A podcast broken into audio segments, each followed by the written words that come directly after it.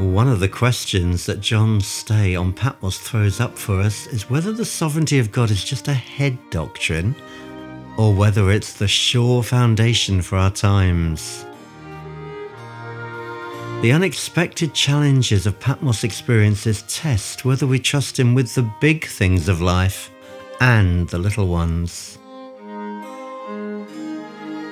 It is interesting that neither John on Patmos nor Paul during his times of imprisonment ever described themselves as being prisoners of the Roman army. They saw themselves first and last as being the Lord's prisoners. And God found ways to bring that rocky island alive when he appeared in glory to his beloved disciple. We can't be naive and draw wrong assumptions about the sovereignty of God.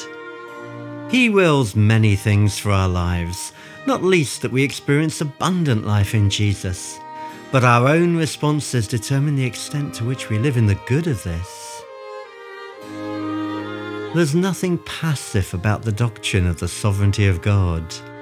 If there were, then people would, and unfortunately do, end up believing things that actually need to be resisted and overcome because they come from the one who came to kill and destroy, the one who is a thief and a robber.